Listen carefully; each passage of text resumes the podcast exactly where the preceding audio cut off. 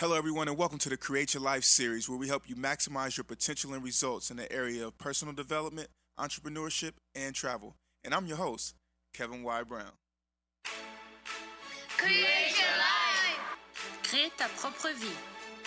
Create your life. 创造你的生活。 Create your life. Crea la tua vita. Create your life. Und skip your liver. You better create your life. Create your life. Create la vie. Create your life. Create your life.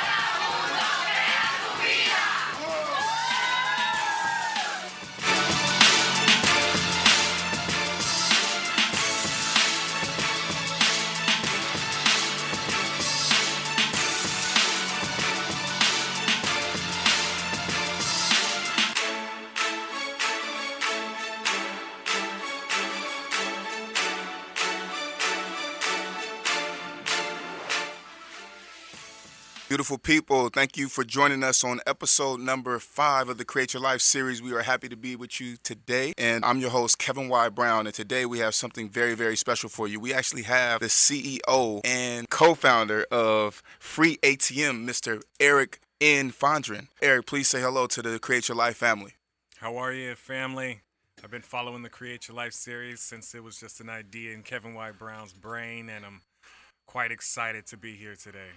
Ladies and gentlemen, uh, with Eric here today, we are actually going to get all in of Eric's business and find out how he actually got to where he is now as the CEO, find out about that journey, and also find out how he manages to balance so many different things being married, being CEO, transitioning from being part time uh, employee into CEO. Just really find out about his journey, his defining moments, and what makes this man tick. So, with that being said, Eric, can you please explain to us what is Free ATM? Well, Free ATM is an advertising backed ATM network. And so, what we do is we provide the consumer, you on the other end of the transaction, a completely free transaction subsidized by third party advertising. So, when you walk into the mom and pop cafe shop, the bodega on the corner, the Rite Aid or, or Duane Reade, and you see the free ATM brand, you'll know that you're going to have your transaction for free while the advertiser is reaching a targeted consumer that they're looking for. Oh, okay. And I like you guys' uh, tagline. It says "More George in your wallet." yeah. Yeah, I mean, if you if you've ever been to one of these ATMs and you're getting charged, even if it's only 99 cent, you're thinking to yourself, okay, if I take out 20, that's a certain percentage. I got to take out 100 for it to make sense. Right. Right. So you're always conscious of that micro transaction, that micro Right. pain point that occurs during every transaction. So Free ATM's goal is to really alleviate that for all consumers. Yeah, you said it right. That pain point, man. Because sometimes when I'm actually there and I'm at the ATM, I'm like, man, I gotta pay three ninety nine to in order to get my money that I already paid taxes on. I gotta pay this three ninety nine, this extra money. So that that definitely it matters. So how long have you actually been CEO of Free ATMs, and did you start out there or?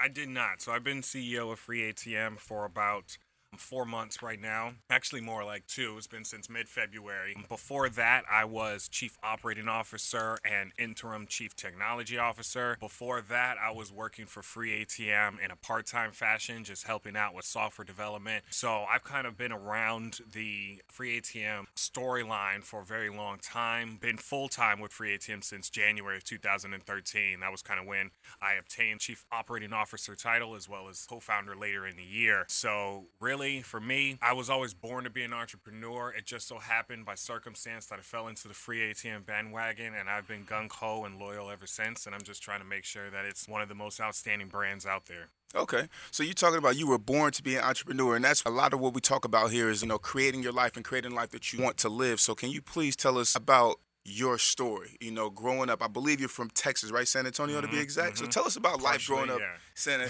you said fortunately, right? Partially, partially. Okay, okay. Well, You let us um, know. San let us know. Antonio Spurs, go ahead, go ahead. Oh man, come day. on, Golden State Warriors, man. Don't start that. Don't you start that.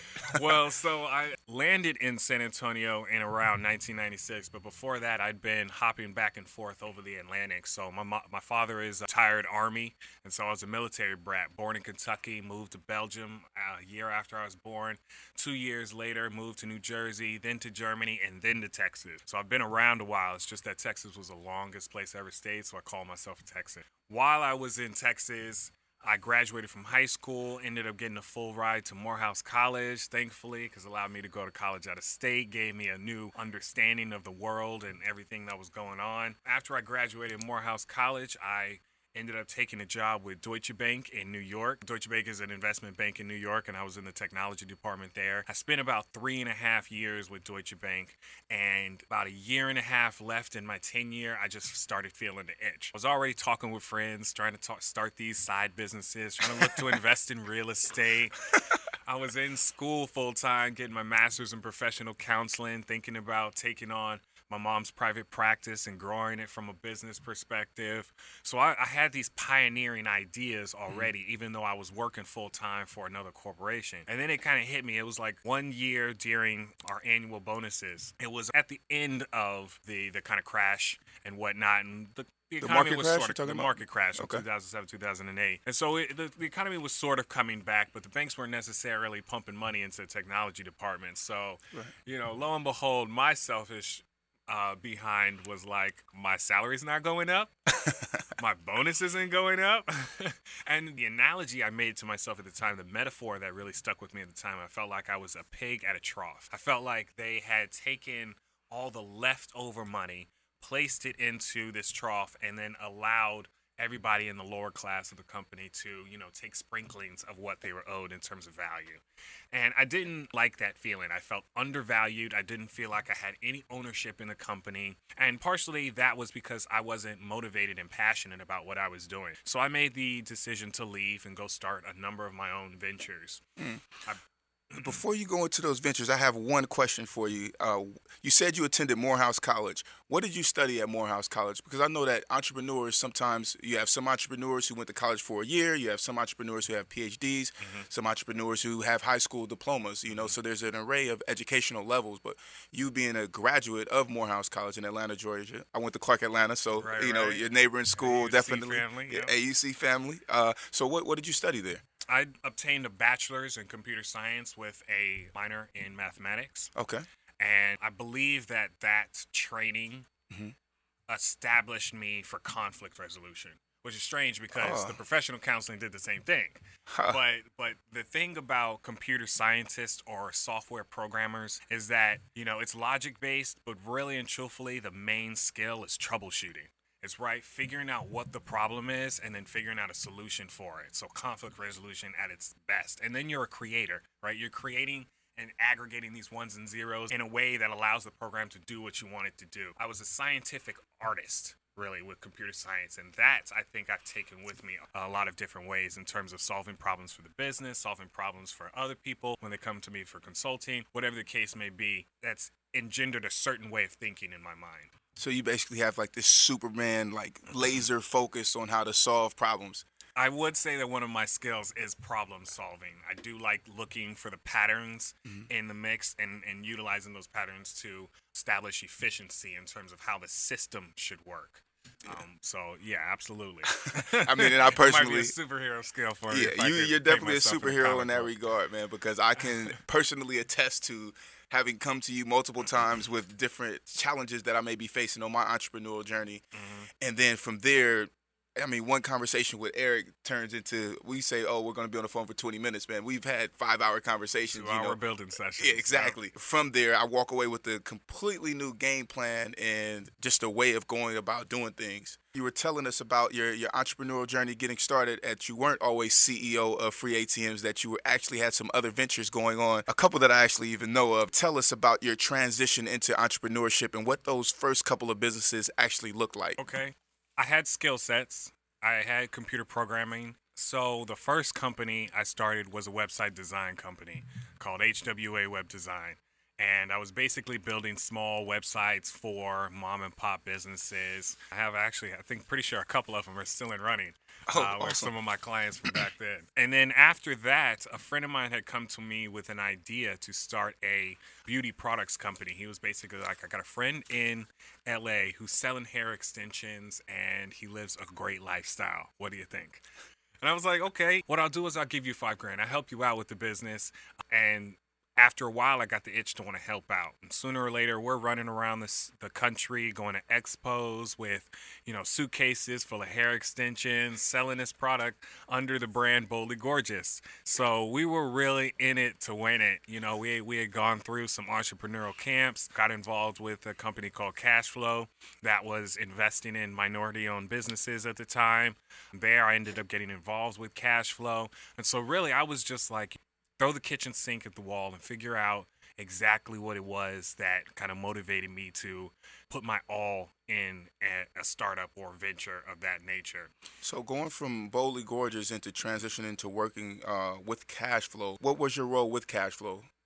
I was a bit and what of a, is Cashflow? Also, I'm just so curious. So cash flow was a a program that they ended up raising a million dollars, and they were going to go out and they were going to give ten thousand dollars to different minority-owned businesses so that they could scale their ventures.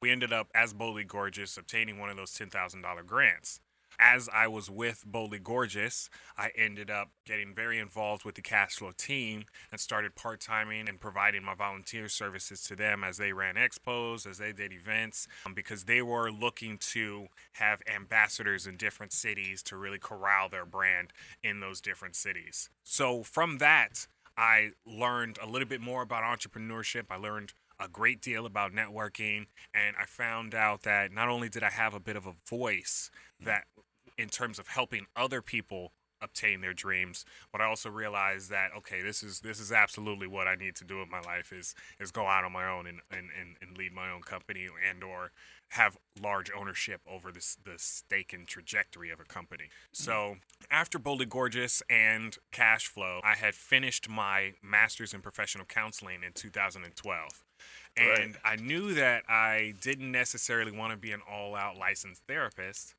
What brought you to that conclusion, being that that was the track that you were on and that's what you were actually looking at? What helped you understand that that wasn't the path that you wanted to take? I think that ultimately I had to understand who I was as a person, and mm. I I end up burdening other, taking on the burden of other people's emotional pain, and mm. so I realized that I was going to take home my work at the end of the day if I were to become a therapist. So if I was dealing with, say, substance abuse counseling, or if I was dealing with something of that gravitas, then I would take that home with me on an emotional level, and that would ultimately destroy my quality of life. So I knew that I couldn't go full steam ahead into becoming a counselor. So I tapped off it a little bit and decided in, instead to focus on relationship coaching. And so I started a brand called Sober Lovers in that vein. I'm gonna ask you a quick question about that because we our first uh, one or two episodes here, we you know we talked about daily motivation, but we also our second episode we talked about starting with why on the Create Your Life series, and it sounds like you actually really got into what it was that motivated you and what it was that how the lifestyle that you wanted and d- basically defining what success was for you and it seems like defining success for you was going to be not bringing your work home with you if it wasn't something that was going to enrich your enrich your personal life and so I just wanted to make that comparison because that was something that we started off with at first. And to hear you, a successful CEO, say that, I think it rings volumes to what it is that we're trying to do and how we're trying to help our audience here at the Create Your Life series. Weren't you running some type of website uh, prior to Sober Lovers? Yeah, most of those products were designed for the Sober Lovers brand. I developed this information product called Date with Purpose, and it had some video media as well as some downloads available that helped people figure out what it was that they wanted in life.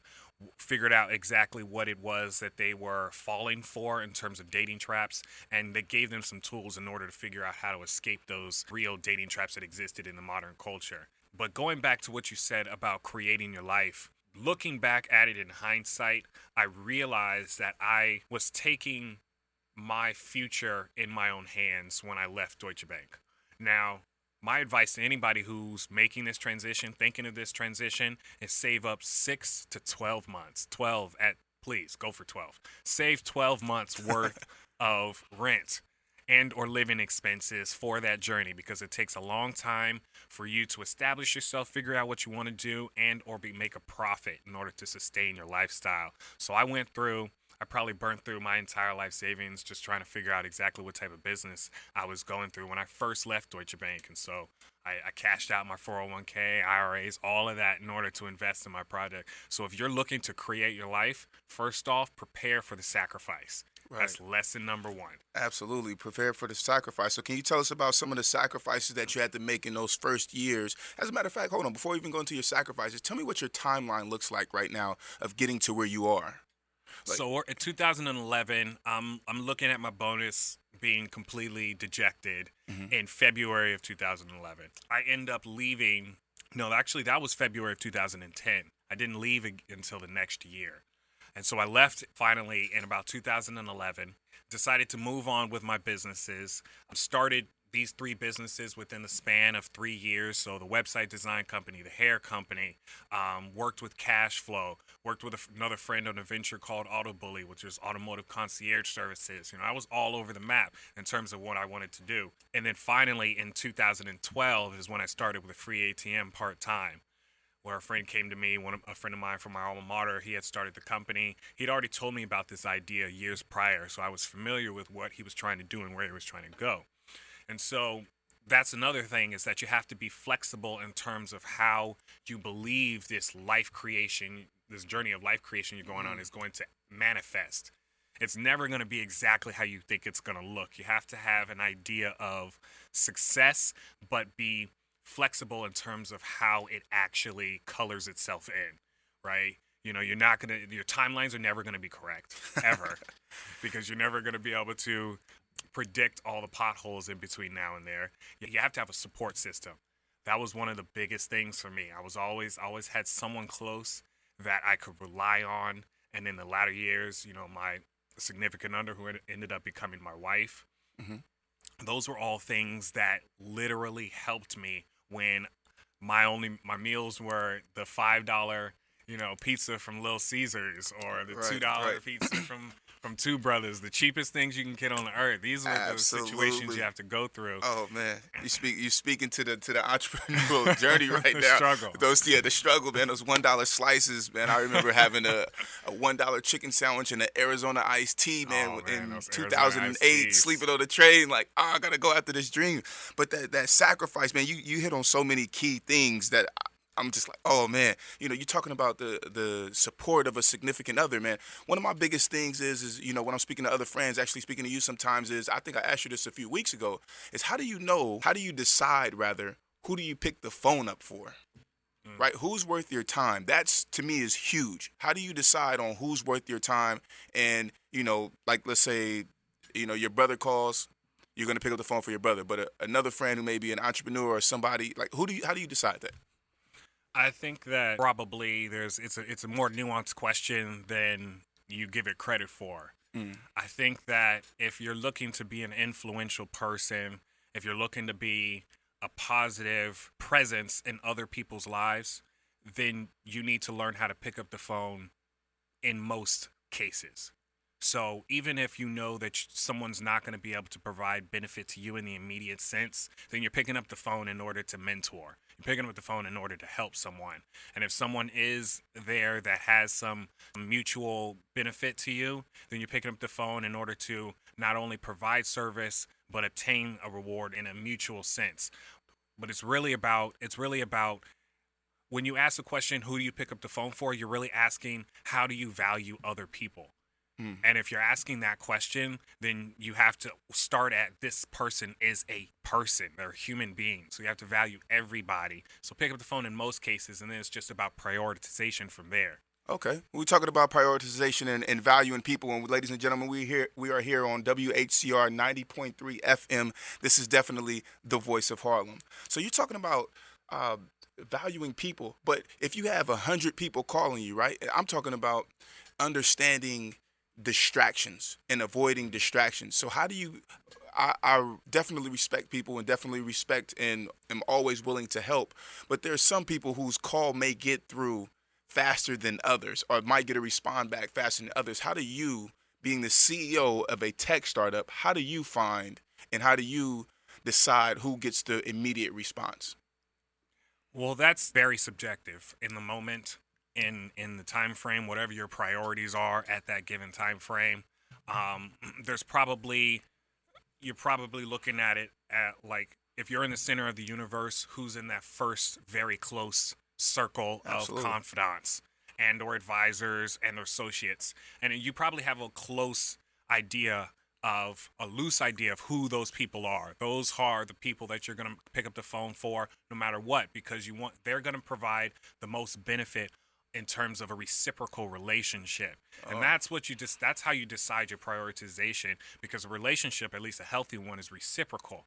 If the person on the other end of the line has low relative benefit, and I say that Loosely. loosely low relative benefit in terms of how it's going to impact your success or change your trajectory of your life then you're, they're going to be on a lower priority it doesn't mean that they won't get some sense of your time or get an answer in terms of your phone call but they're not going to give the phone call before the person who has a deeper influence over you has more understanding of where you're coming from and has a, a larger reciprocal relationship with you Okay. So basically, you give time to those who basically iron sharpens iron. People who are almost Correct. y- y- basically Absolutely. like you. You know. And if you're an on your level. entrepreneur on just starting out, then if you're not around iron, you're rusting.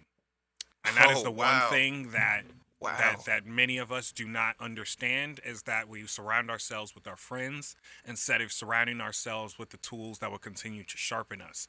And no matter who you are or where you're coming from, if you're looking to be successful, that means you're going to be one of few. Most people are looking to be happy, looking to be satisfied. Oh, that Are- is a mediocre not in terms of, of the relative benefit they'll obtain from obtaining their lifestyle. If they're happy, they're happy. That'll be wonderful for them. But in terms of overall success on a relative barometer of someone doing amazing things that touch a thousand people versus someone who does amazing things that touches 10 people, if you're successful and ambitious, you want to be the person who touches a thousand people. And so you're going to be far and in between in terms of the people who are like minded of that level of ambition. So you have to con- constantly seek out the powers that will continue to sharpen you. And I think in today's age of social media and so many things, people are actually even looking to look successful versus being successful because most people don't want to do the work. And so, with that being said, my next question to you is what does your peer group look like? You just talked about how you differentiate and decide who who you pick up the phone for. You just talked about being if you're not a, if you're not around iron, you're rusting. I'm I'm taking it. Like I'm definitely using it. just If you're made it not up ar- so you you just- it. yeah, thank- I appreciate that, man. I'm definitely going to use that like during one of my presentations. If you're not around iron, you're rusting. But what does your peer group look like? Are there entrepreneurs? Are there people from different other walks of life? Like how do you how do you distinguish again who who is around you in a physical sense now? You know what I mean? So you have some people who you might pick up the phone for, but they might be out of town. But when you're in New York City here, how do you decide who you spend that time with? Definitely, I- while matriculating through my career in free ATM, a good work life balance is absolutely essential because unless you can go home and de stress, you'll just burn out while you're at work.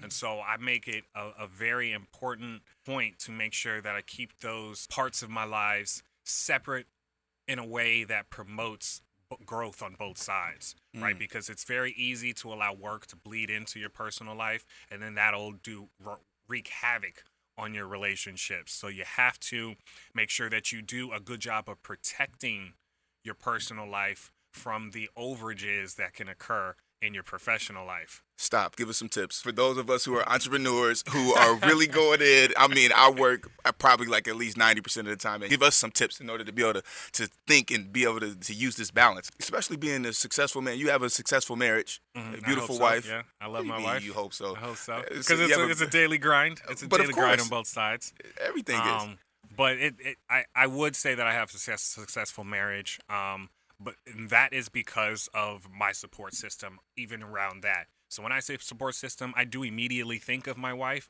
but it absolutely incorporates her immediate family, which is here in New York, uh, my immediate family, which is around the country, her cousins and, and, and loved ones around that. So I'm surrounded by people who love me and who I love. So not everybody is going to have a significant other in the time frame that they want it. Mm-hmm. Not everybody is going to have that immediate confidant that they can go home and bask in in terms of just being loved unconditionally. I was blessed with that during my entire trajectory at Free ATM, so I was able to exhibit fortitude during the most difficult of times because I could go and lay my head down at rest at night. If you don't have that, then family is the next best place. You got to place yourselves around people who love you and, and you love in return. Hard day at work with free ATMs, frustrating, things are not going your way. You get home, you're frustrated. Tell us what you and, and your wife do, or tell tell us something that, that goes on, you know, the way that you guys diffuse this and make sure that what happened at work. What do you guys do in order to make sure that that doesn't come and flow over into personal life? Diving back into my relationship coaching days. Sober I- lovers.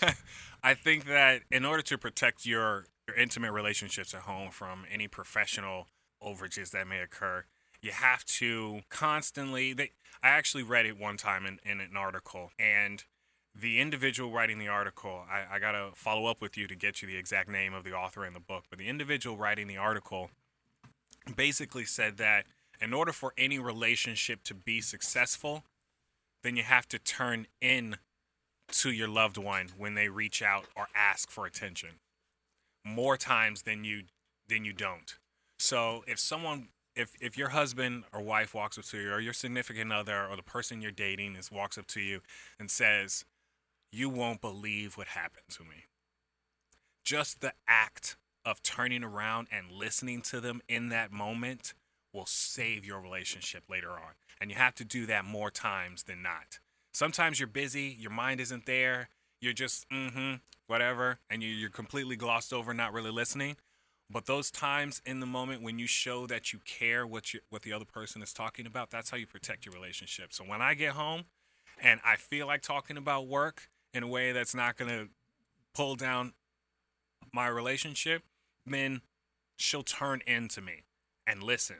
It's not about solving the problem. It's just about showing that you have a, a secure and protective ear where you can be vulnerable and open and honest. And when she's ready to talk about work or ready to talk about whatever's gone in her day, I turn into her. And so that's that's how you show someone you value them, that you value what they say. And sometimes people just want to be heard, especially in a in a long term relationship. It's really just about listening and being heard. Mm. Okay, so that talking about support system, I have to ask, what were some of the like? When did you? Were there ever any points where you felt like giving up, and you know, on an entrepreneurial journey? Because I, I remember, you know, I've known you for some time. I remember you had an apartment down on 52nd and 8th. I mean, this apartment was amazing, 22nd floor, man. Yeah, it was it was awesome. Overlooking the Hudson. Overlooking the. Hudson. And I remember you making that sacrifice and moving up to Harlem, you know, and moving into a smaller place in order to pursue these dreams. That was one of the sacrifices that you made. But on this journey of going through, I mean, we talked about what uh, four or five companies within a six-year span. You're talking about from 2010, you decided to venture out in 2011, and then from there you wanted to you you're boldly gorgeous. Then your your auto bully, your it was is it H HWA web design. HWA and and you know sober lovers, and now you're free ATM. You're the CEO of Free ATM, a tech startup. Along that journey, were there any times where you felt like you wanted to give up, and if so, how did you make it past there? How did you make it past that point? That answer is actually probably extremely core to who I am because for me, a lot of times sacrifice is, is easy. Sacrifice is not easy all the time to anybody. It's gonna get tough sooner or later. Well, first of all, the way that I get through my ethos is wrapped up in one quote This too shall pass. Mm. And the reason why it's wrapped up in that is because it's something my mother says all the time. This too shall pass. And it's something I think I intuitively told myself as a child when I was worried about something that had just happened, whether it was an embarrassing moment. I kind of knew to some degree that in a few months, I wouldn't even remember the, the, the severity of the issue. So, coming from the idea that no matter what, I can get past it, there's that. And then the second thing was the sacrifice, right? Knowing that you had to put in something to get something out. My father is probably a strange combination of a disciplinarian and I would call him a radical hippie. Okay. I mean, he's, Speaking he's, my he's, language he's now. very much he's very much up by your own bootstrap, but community based. So before he went into the military, he built himself an underground house. And this house stood the test of time. It's literally at this point 36, 37 years old. Wow. Um, it's completely paid for. Where is it? it? It's in Mississippi, and it runs itself at this point. He's just now installed a 50 panel um, solar carport. Uh, he's got wind turbines up in the back. He's got raised gardens, so he's living the dream in terms of living by off himself. the land. And he does it all himself. He designs the plans. He's the major contractor. Now, back when he built the original house Yeah. um, in 19, in the 70s, he did most of the hard work himself in terms of raising the concrete, doing all that type of stuff. right. right. Recently, um, in around 2012, him and my- mother had gone through a, a pretty uh, nasty divorce, Mm-hmm. and that obviously left some emotions within me. And for a long time, I hadn't even seen him. It took me about five years between the, the moments of actually seeing him Mm-hmm. before I saw him again. In 2012, I went down to Mississippi in September, and it was in between. I was on a I was on a road trip for one of the original free ATM projects. We were doing this free Wi-Fi gig all around the United States. There were remember that. four different cities. We were providing free Wi-Fi routers, and they had done this great application that when you point your app at this mural on the ground, you know, a 3D car popped up, all this, that, and the other. And I was coming from my first city, Miami, um, back to New York, and so I stopped off in Mississippi, and I was just like, no, I, I can't, I can no longer look at this as an external problem. I haven't seen my father in five years. That's that's personal. I need to do something about it. Um, I need to step up to the plate and go see him. So I went and saw him, and by the time I got there, he was on the tail end of building his sister a similar underground house on the back corner of his his 80 acres. Wow. And he he done this one again, almost basically by himself. And so at this point, he's he's in like his upper 50s, walking around with his shirt unbuttoned, with abs, and you know he's sweating. He's like the man's the looking good, like he's working hard. Right. You know, obviously, the military life did him well, but he's also a vegetarian. Has been has le- has led a very healthy lifestyle for a very long time. So there are certain ideals for me of what it means in terms of work ethic and and success that I wanted to live up to. him. when I saw him after those five years and he had finished his house, there was a it was like a click for me. It was like if I want it, I just need to continuously refine the vision and then march towards it. Mm. Because every step will bring me closer. And it's literally a grind. But if you know where you're going, then the small steps are easy. It's just withstanding the time it takes to get there. And so that was a turnaround for me. And ever since, I've been applying that mentality to free ATM. So I was working for free ATM part time when I saw him that, that fall. Right. January the next year, me and my co-founder were sitting in my apartment one day, and we figured out some. I'm going to stop you right there because what it sounds like is it sounds like you're about to go in our zone. And our zone where we had this is the important part. Okay. You know, this is the everyday renegade zone. Okay. This is where we're going to ask you what was that defining moment? When did you actually make that transition? What is that pivotal point? And since I know you, I know a little bit, but I want to know just exactly where you were going. Mhm. When did you make that transition after getting this inspiration from your dad, understanding his ideals and embodying those, mm-hmm. and ta starting to take yourself more serious? When did that and how did that transition over into free ATMs, your work ethic on an everyday basis go? I get back from seeing my father, and the next, maybe the next weekend or so, was the next weekend for this four city free free Wi-Fi gig that we had, and New York was the next city. I, we get to New York, and the entire weekend it is drenched. It's raining. We're down in South Street Seaport area, and they have to draw a mural on the ground in order for this all to work. But it's raining horribly. They have to pitch the tent. And so it was a good 12, 16 hour day. And I just remember working like nonstop and it not even phasing me. Right? It just felt like this needs to be done. What needs to be done? That's not my job. I'm still going to do it. Mm. And that was partially because I'd been so inspired by my father and the work that he had completed, but it was also because I had built this relationship with the creative lead, this individual named Ari, and he just poured into me in terms of good feedback and, and good guidance. And so that probably was the defining moment, being able to go to Mississippi, get the inspiration, and then come to back to New York, put it into put it into work, and then get feedback on why that work was was the right direction. And so f- from then on, I really I'm not a type that necessarily I need my work to manifest in good things. I don't necessarily need someone along the way telling me what a good job it is. And so from then on, I always looked to make sure my work manifested in good things, and that was the feedback loop that I needed in order to help me keep going. Now, there's always gonna be another obstacle in the life cycle of a hmm. startup. You know, whether it was lack of capital, whether it was our business model not being right, whether it was lack of talent. We've run through developers. Oh man, tell us about. I'm sorry, and this is funny, but tell us about hiring HR. I know that's something really big that you're uh, very, very serious about. Tell us about your philosophy on doing HR at a startup. You know, because you have so many, you wear so many different hats. Tell us about that. Yeah, interestingly enough, most startups don't really have an HR Department, department. right? You know, HR for them is really just payroll and employee documents. I've learned over the course of my many different companies that HR is one of the most pivotal departments of any company.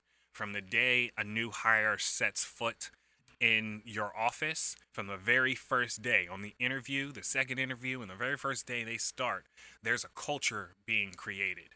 And a good HR department helps to make sure the entire company's culture is professional, works well for that company, and allows the new hire or the individual, the employee, to feel valued and to feel like there's an outlet when they're not feeling valued. So HR is beyond just hiring. It's about making sure that people's rights are protected as well as making sure that there's the right culture for the company. That's what I want to say about HR. But in terms of hiring, I've been reading a few books about it and You have a philosophy though. I want to mm-hmm. hear. It, I want you to tell our listeners. well, this I, I again I got this one from a book, but but the the key to, to H to hiring to hiring in general is to hire slowly and fire quickly. That way, you're not wasting your time with individuals who aren't passionate enough, don't have the right skill sets. If you drag your feet with them, you're not going to get your results and you're just going to waste time on payroll. Now, if you work too quickly to hire somebody, then you'll do the same thing in the opposite. You'll bring somebody on the team who's not going to be passionate, they're not going to be worthwhile, and they're not going to stick to the job that you've out laid, laid out for them. Mm-hmm. So, especially in a young startup or even a, any young business, you're going to outgrow yourself very fast. Hmm. There's going to be too much to do for you to do it all yourself. So you have to hire someone you can lean on. And hiring someone you can't lean on is worse than not hiring somebody hmm. because you're going to spend more of your time trying to police their inefficiencies and or teaching them the right things and or paying them and feeling resentful about paying them when they're not achieving the goals you set out for them that is going to diffuse morale and everything in the company so Okay, I want to switch modes really quickly and get back to that renegade zone. What does your daily schedule look like? This is super important to me, something that I'm always preaching about, so are always talking about. What are your day what does your daily schedule look like and what are some of your day-to-day habits? interestingly enough, recently, one of my day to day habits, I have to read.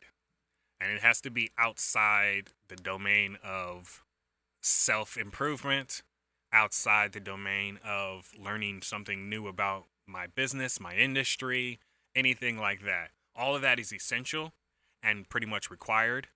But reading something for your own amusement it helps to keep your brain active in a way that doesn't drain you emotionally. One of the things that I notice about reading outside of these domains is it allows me to go back to what I believe is my strength is to see the patterns in other people's lives, see the patterns in other things and other industries and apply them to what I'm doing. So right now I'm reading George Washington. It's called Washington A Life his biography. And there's so many things, so many trials and tribulations he went through. It helps me apply this too shall pass so much because I'm not fighting a war. Right, right. Even Gotcha. though it feels like I'm in a war sometimes, I'm not fighting a war. Mm-hmm. So eh, those are ways that help you stay grounded because it helps you allow you to really place the right level of value on important things and not stress out on the minutia of life. But going back to my day to day, first thing in the morning is getting up and accounting for what needs to be done that day. Day-to-day schedule. Your day to day schedule, not even day to day schedule, goals- but the day to day, your daily to dos Gotcha. have to be done. Sorry. And I break them up now into three different tasks given all the things I have to do for the company. The first is follow ups. There's always someone that you need to follow up with. Mm-hmm. And most success in business is really about following up. The second thing is just general tasks tasks that I have to complete in order to push the business forward. And then the third is dev items. For a while, um, What is dev was- items? I was chief technology officer Okay. for a while, and so dev, dev items actually means software development items. Cool, thank and you. And so I keep all of these things on a rolling tally and make sure that progress is aligned with the milestones that I'm looking to achieve. So if there's a project on the dev side that needs to be completed, what are the smaller items that need to be done in order to hit that milestone? And so that goes along with all the items that I'm talking about in terms of following up with people. Each one of those may be segregated to a business development item. It could be fo- following up with something in terms of sales with a client. It could be following up in terms of vendors and, and figuring out supply chain issues. Mm. So follow ups are super important, and but they have to be broken out in terms of their priority and what needs to be done by a certain time. Any what else uh, during your your day, daily schedule? Like you you get up, you look at those items. Do you have breakfast first? You know, about what time are you going to the office? Like how does this how does this yeah, look? Are I mean, at, at, because of the nature of my job, it's very rare time, especially during the week when I'm not working. So my days are probably 16 to 18 hour days. That includes um, I do most of my software development at night. Um, because during the day there's more pressing business issues. Um, so when when everything's working at full scale, we'll get up in the morning and we'll look at any of the QA items that have come back from my offshore team. These guys are telling me these are bugs that need to be fixed. So, along with myself as well as some of the other dev individuals on our team, or you have top of the morning, what are the best bug fixes to fix? So, you get your software development guys going right off the bat. Your follow ups, you get out the way in the morning time too, so that way you have all day long for people to actually see that email and reply back to you. And then in terms of you're just working on all your operational issues after that. So this week has been focused on following up with business development contracts that need to be signed off on, following up with merchants who have specific end of month relationships you got to follow up on. So the business runs on a month to month basis, and you have to iron out your business processes so that you know exactly what gets done by what time during the month. And so not every day is going to look the same in terms of what I'm doing, but every day is follow up, get things done, eat lunch. and then I, at If this point, now that I'm CEO, there's a lot of meetings interjected into there. So you have to be flexible in terms of who you need to talk to for 30 minutes to an hour at a time based on the priorities. Daily activities, having some time for myself to be outside the domain of working, having some time to establish relationship with my my family or make sure that I'm pursuing that and pouring into that. And then all the work in between. I do have late night dev items that I do, Right. uh, and I do have my workout days. But So you say you have workout days and you have an actual plan. You have an actual 12 to 24 month plan, if I'm understanding this right, that you're actually working to. So every day may look a little bit different. Of course, you always take your time out for yourself, time out to uh, nourish your relationship with your wife. But there's also that overarching plan so that you know, okay, this month, two weeks in, you know, on the 15th, this is supposed to be done. So even though the days may look different, still two weeks in, this is supposed to, you're supposed to accomplish X goal. Is that correct? Right. At this point, we are a venture capital backed company. Mm-hmm. And so we've gone through two rounds of investment. The first was a seed series round of investment, and the second was a series A round of investment. And so being a venture capital backed company, you have to have an idea of where you're going to go from a financial projection stance. You have to have an idea of, of what your successful goals look like 12, 24, and 36 months out from now, and even further. And so we do have goals based on that that are broken down into more attainable milestones that are earlier. And speaking of successful goals and being successful, right now we're coming uh, actually to the end of the show. But I mean, we're gonna have to have you back on here, man. You've got too many jewels for for us, but that that we haven't even uh, uncovered yet. But I want to ask you, so for free ATMs, where are some of the places that that people can go to, or what's your website for people to go to in order to, for our listeners to go to, to create your life family to go to, in order to find out about free ATMs and where they can go and actually watch an advertisement in exchange for not spending their money and giving it away as an ATM fee. Absolutely. Listeners can go to freeatm.com in order to find where our new our locations are. We're always looking for new locations and always looking to grow. The next year is going to be phenomenal for Free ATM as we expand all across New York City as well as nationwide. And we're absolutely happy to have your support here at the Create Your Life series. And we've been trying to be a, a moniker of success for you, or at least an example. Oh man, you're not trying. You're definitely doing it, and you know we appreciate you for actually taking the time to be here, and we applaud you, and we're thankful. And also, ladies and gentlemen, again, this is the Create Your Life series, and we are here to ma- help you maximize your potential and resources. And in order to stay on air, we are actually uh, still conducting our fundraiser. The Create Your Life series is a GoFundMe. Uh, if you go to GoFundMe.com backslash CYL series uh, and donate today, that would be amazing. And actually, um, I want to thank the people who actually have donated over this last week. As promised, of course, anyone who donates to us, we love to show show the love on the show and to actually I'll give you recognition. So our donators over the last week have been Mr. Michael Andrew from Atlanta, uh, Mrs. Still Lett from uh, Vallejo, California, Mr. Leroy Barr, uh, Yashika Smith, Mr. Carl Bowen, Josh Washington,